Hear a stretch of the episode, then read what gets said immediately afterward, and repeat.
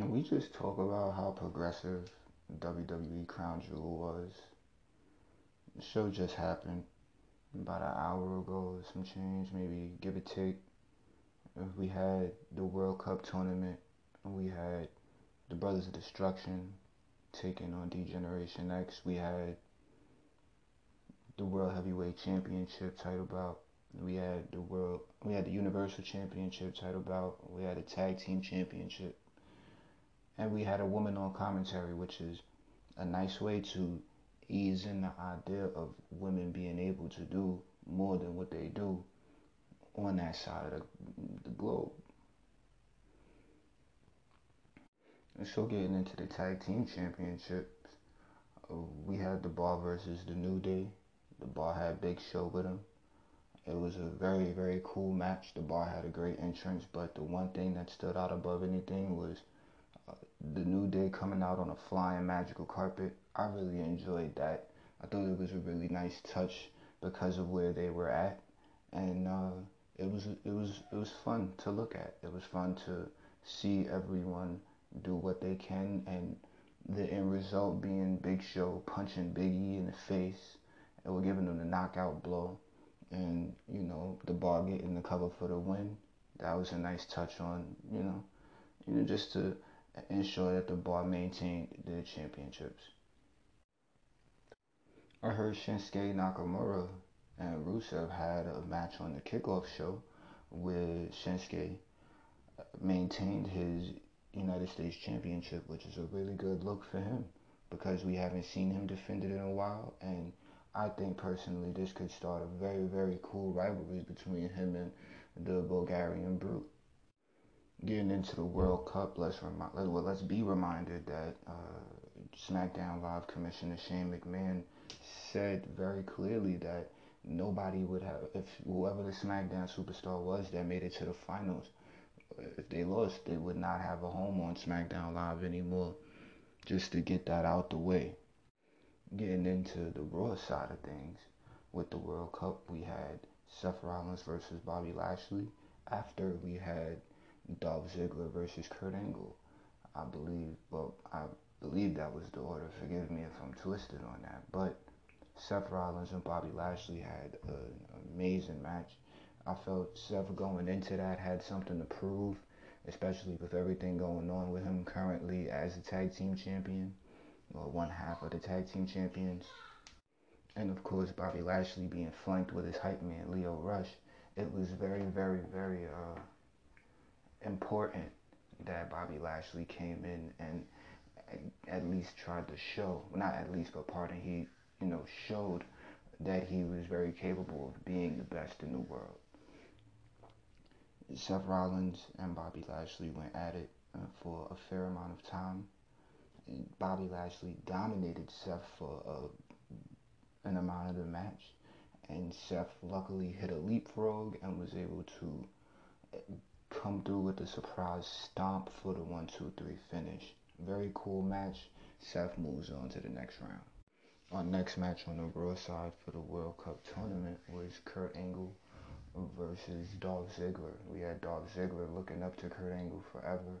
He paid uh, everything forward on Monday Night Raw, speaking about how Kurt inspired him and there would be no Dolph Ziggler without Kurt Angle and they went in and they had a very very fun uh, you know wrestling match. They went in and there was some big spots. There were it was mostly wrestling. It was grapples and and um, you know submissions and stuff like that. But I really appreciated watching the two of those uh, collegiate level and Olympic level athletes and try to see who was going to be better.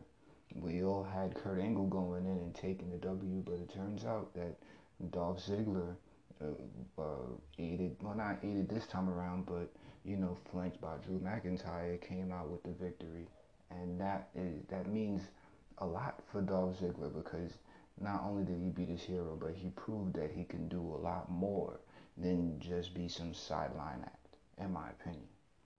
So moving on to the SmackDown side of things, we had Rey Mysterio versus Randy Orton, and we had Jeff Hardy versus The Miz. We're going to start off with Jeff Hardy and The Miz. Jeff and Miz both went into it uh, ready to win. Uh, Jeff Hardy looked like he wanted to do most of what he could, and The Miz actually pulled out the victory by way of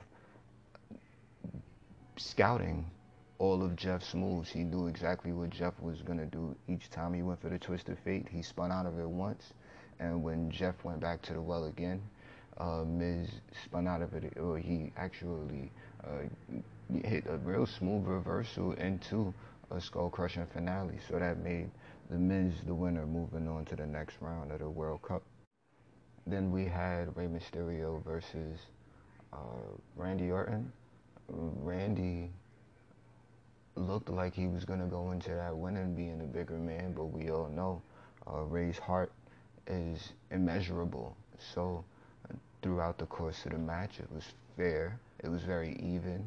We had a six-one non-reversal spot where Randy went into his patented rope DDT.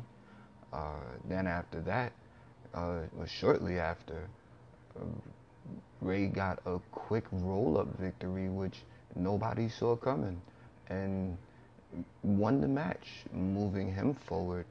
However, Randy, being a sore loser and uh, very angry most of the time, he completely demolished Rey Mysterio, and it was a huge uh, announce table spot where he he dropped him on it, and his midsection was literally it literally shattered the monitor in half. Says Corey Graves. We couldn't see it from the angle we were at, but we definitely knew that it wasn't the, the announce table wasn't stripped at all. So that looked extremely painful and would definitely uh, be something to be taken into account later on in the show. The WWE World Heavyweight Championship title match between AJ Styles and Samoa Joe was a match that we all expected to go the way it went we know that Daniel Bryan decided to opt out of heading to Crown Jewel, and he had his match, and it was a very fine match on SmackDown Live. It went an excellent amount of time. The WWE World Heavyweight Championship was defended and represented very well by our champion who just broke into the top 10 longest reigning of all time. Samoa Joe standing in based on his interference after the match is what led him to a championship opportunity that AJ gave him and general manager Paige granted even though she didn't want to but at Crown Jewel, the Georgia Pitbull came out on top and hopefully, for once and for all, put Joe to the sideline as far as the storyline goes. It was a very cool match. Samoa Joe did not look weak at all. He went in with a purpose, and in my humble opinion, I think the purpose was for him to show that he is capable of being a champion one day, which I think he can be a very fine champion, whether he's a good guy or in the moment a quoted bad guy. He had a great spot. One of my favorite moments was when they shifted the announce table. Joe came out the ring with a huge torpedo type tope and rammed AJ's ribs into the very edge of the announce table, and AJ looked to be in a lot of pain. There were a couple of more things that Joe could have pulled out, but it was pretty obvious that his knee that he had tweaked back at Super Showdown in Melbourne, Australia, was still bothering him because that was one of the first things that AJ went to at the very start of the match it was a very interesting match, and at the very end, AJ hit the phenomenal forearm for the one, two, three. thus retaining his WWE World Heavyweight Championship. Moving forward to the Universal Championship match between Brock Lesnar and Braun Strowman, vacated by Roman Reigns due to illness. At the very start of the match, but before the bell even rang, Baron Corbin came into the ring and basically cheap shotted Braun. You know, it could have meant a lot of things, but we'll see exactly what uh, acting general manager Corbin felt and what his message to Braun was this week on Monday Night Raw. After he hit him in the head, or the back of the head, Braun Strowman uh, got back up, but it was kind of too late. The bell rang, and Brock Lesnar was already on top of him, lifted him up for an F5, put him down. One, two, kick out. Couldn't believe it. All right, you're a monster. Brock Lesnar lifted him up again. F5, one, two, kick out. Nobody could believe it, but we all have seen the type of feats that Braun Strowman is capable of, so he wasn't going to go down that easily. Brock Lesnar tried for a third F5, one, two, kick out. So we had to go into a different space, and you could see it all in Brock Lesnar's face. So he lifted him up for a fourth F5 and dumped this man out of the ring. Brought him back in. Fifth F5, one, two, three. New Universal Champion, Paul Heyman spoilers were exact. And I honestly can say that I'm not angry. It's one of the only times I don't get angry at spoilers because it was a very, very cool match. I don't think it was a squash match by any means. I think that Braun Strowman still looked very, very strong, being able to kick out of uh, four, no, yeah, three, three F5s, four F5s. It says a lot about him, and one day I do believe that he can be a very, very fine WWE Universal Champion. Brock Lesnar got the belt he walks out Universal Champion. Seth Rollins versus Dolph Ziggler happened to continue through the World Cup semifinals, and The Miz took on Rey Mysterio. Dolph Ziggler won, and The Miz won, which takes us to a rivalry of old. And in the very finals, before the match could get started, we saw The Miz try to jump down from the apron and tweak his ankle. We almost saw a forfeit from SmackDown Live.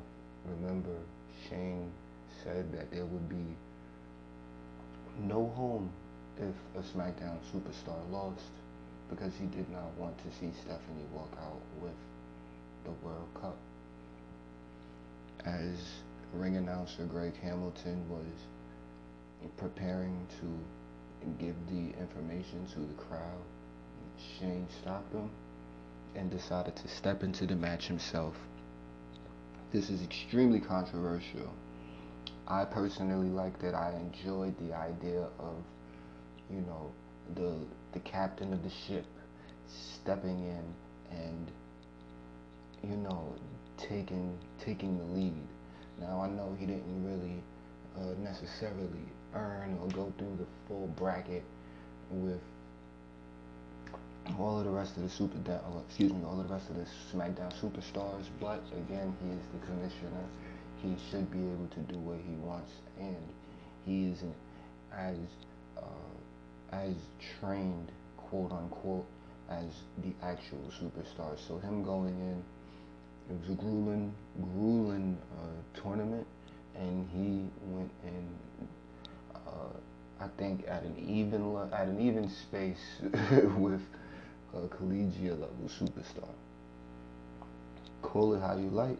Shane went in, hit the coast to coast for one, two, three on Dolph Ziggler. ran around the ring as if he had won the Olympics. But at the end of the day, a McMahon is the best in the world. Like it or not, SmackDown won.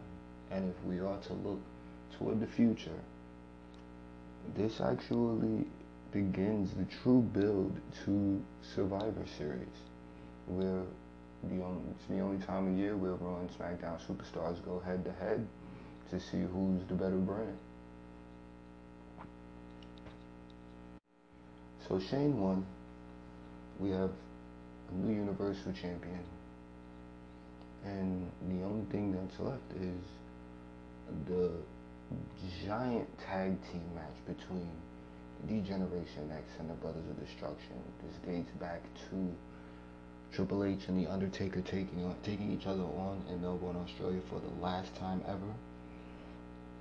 However, this tag team bout was a first. So it was the first time ever that these four gentlemen squared off inside of the squared circle. I think it was a very, very, very cool match for the four of them. It was great to see Shawn Michaels in ring return after eight years of retirement. He's claiming to essentially be done.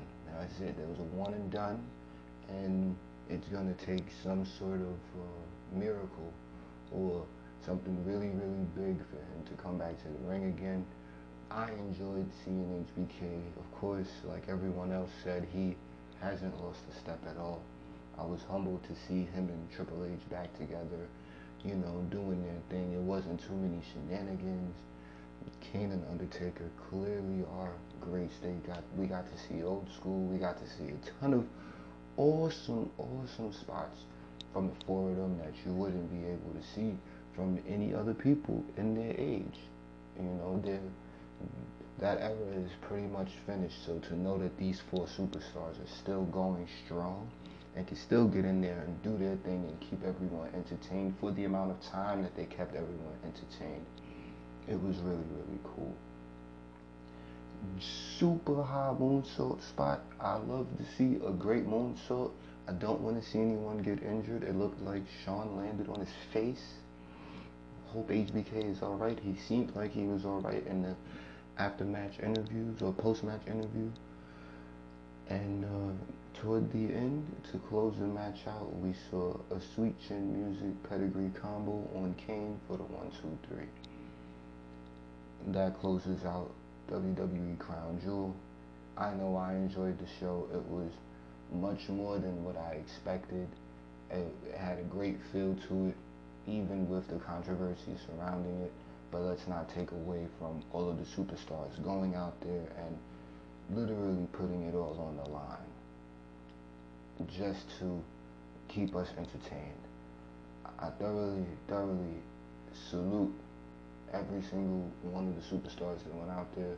And I can't wait to see Survivor Series streaming live two weeks from Sunday on the WWE Network. It's Blake from the Shadows signing out.